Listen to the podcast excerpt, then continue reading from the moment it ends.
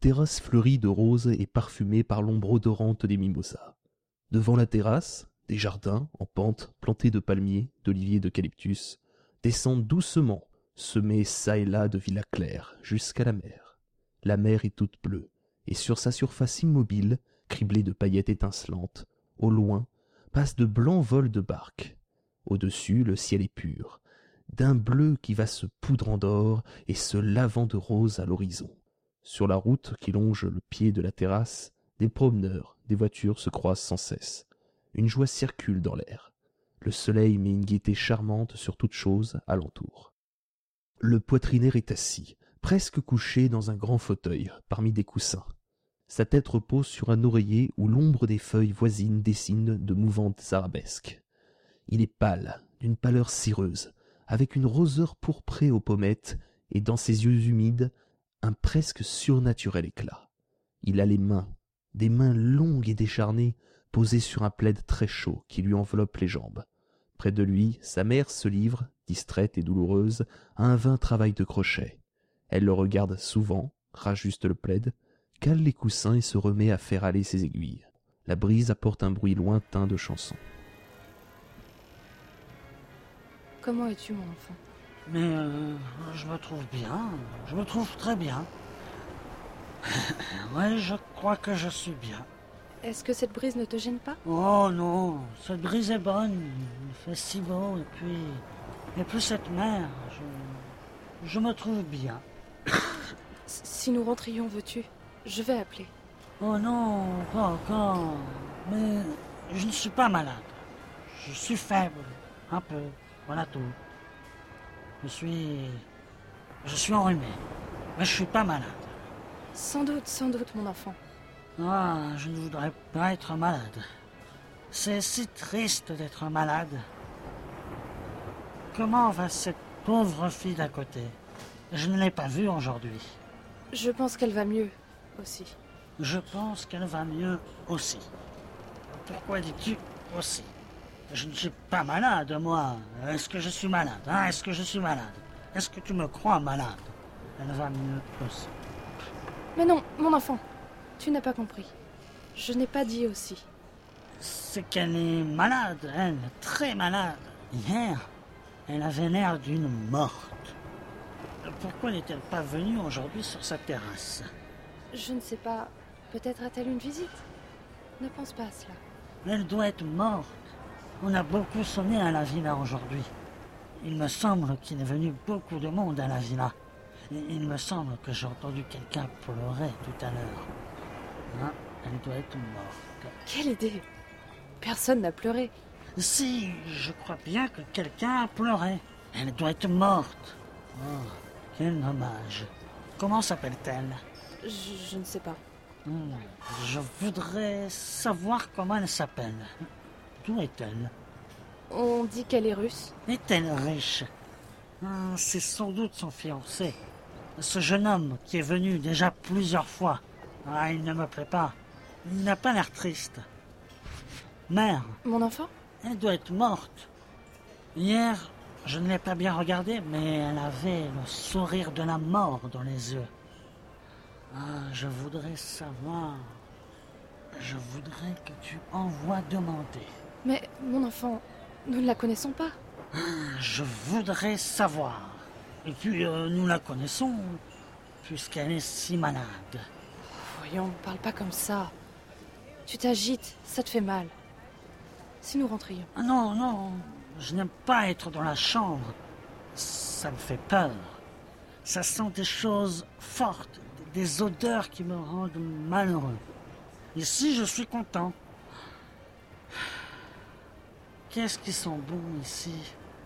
C'est de l'héliotrope, n'est-ce pas ? Oui, c'est de l'héliotrope.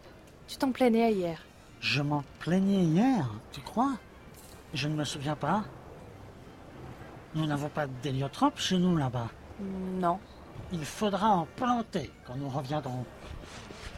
Mais pourquoi es-tu triste ? Mais je ne suis pas triste, mon chéri. Je ne suis pas triste. Pourquoi veux-tu que je sois triste ? Je ne sais pas, il me semblait. Il ne faut pas être triste.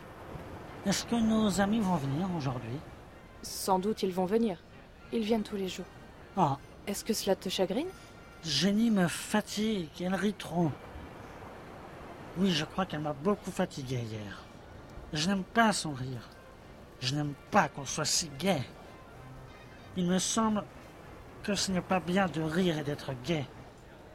Quand je la vois si joyeuse, si bien portante, je ne sais pas pourquoi, j'ai souvent envie de pleurer. J'ai trop chaud. Je suis tout en sueur. Cela me brûle, là, dans la poitrine. Oh, le maudit rhume, comme il me tient, comme il me fait mal. Mais je ne suis pas malade, n'est-ce pas? Cela passera. Je ne veux pas que Jenny vienne. Je crois que c'est elle qui m'a fait tousser.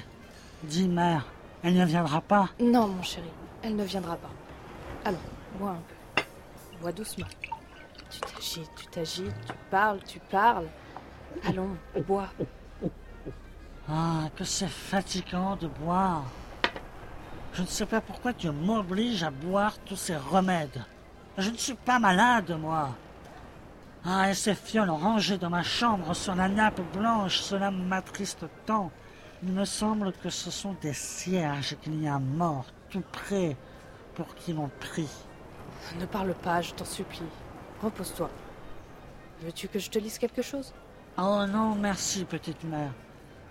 Je n'aime plus les livres. Il n'y a plus rien dans les livres. Parfois, quand je pense, j'entrevois des choses qui viennent de très loin, et c'est bien plus beau que ce qu'il y a dans les livres. Repose-toi, mon enfant, je t'en supplie, ne dis plus rien. Tu vas tousser encore. Mais non, c'est fini, je suis bien, je me trouve très bien. Je ne suis pas malade, je ne veux pas que le médecin vienne ici. Et chaque fois qu'il vient ici, je ne sais pas pourquoi, cela te rend toute triste. Et puis, ces questions me fatiguent, ses mains m'irritent. Quand il m'ausculte, je sens sa barbe sur moi, cela m'est insupportable. Pourquoi fait-il tout cela, puisque je ne suis pas malade? Je ne veux plus qu'il vienne. As-tu remarqué, comme il est toujours habillé de noir, on dirait qu'il porte le deuil de tous les pauvres malades qui lui demandent de guérir. Voyons, mon cher enfant, sois calme. Reste un peu sans parler. Je t'assure que tu te fais mal. Et celui qui soignait cette pauvre jeune fille, la Russe, celle qui est morte? Elle n'est pas morte, mon chéri. Pourquoi dis-tu qu'elle est morte? Elle est morte. Hier, je ne l'ai pas bien vue, à cause du châle qui l'enveloppait. Mais j'ai vu la mort près d'elle. Et celui qui la soignait? Tu sais bien que non. Tu sais bien que c'est un médecin allemand.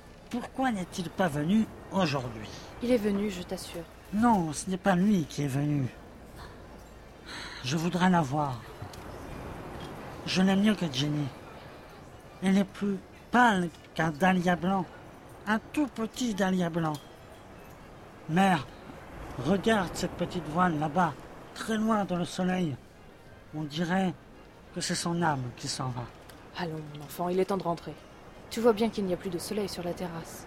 Oui, tout à l'heure, quand la voile aura disparu. Comme elle est blanche. Peut-être que toutes ces voiles sont les âmes des pauvres morts. Elles ne sont plus tristes, elles sont heureuses comme des oiseaux. Où vont-elles? Je vais dire qu'on vienne. Attends que j'arrange tes oreillers. Tu n'as pas froid? Oh non, je n'ai pas froid. Est-ce que je suis pâle? Mais non, tu n'es pas pâle. Si, tu vois que je suis pâle. Donne-moi ton miroir. Je ne l'ai pas. Je l'ai laissé dans ta chambre. Donne-moi ton miroir. Je te le donnerai dans ta chambre. Ah, tu vois bien. Tu me crois pâle. Donne-moi ton miroir. Méchant enfant. Tu es donc si coquet. Plus près. Plus haut. Ah, mais je ne suis pas pâle. Mais je ne suis pas maigre. Je ne suis pas malade. J'aurais cru que j'étais moins bien, vraiment. Je suis content. Mais mère, il faudra envoyer des fleurs pour la pauvre petite qui est morte.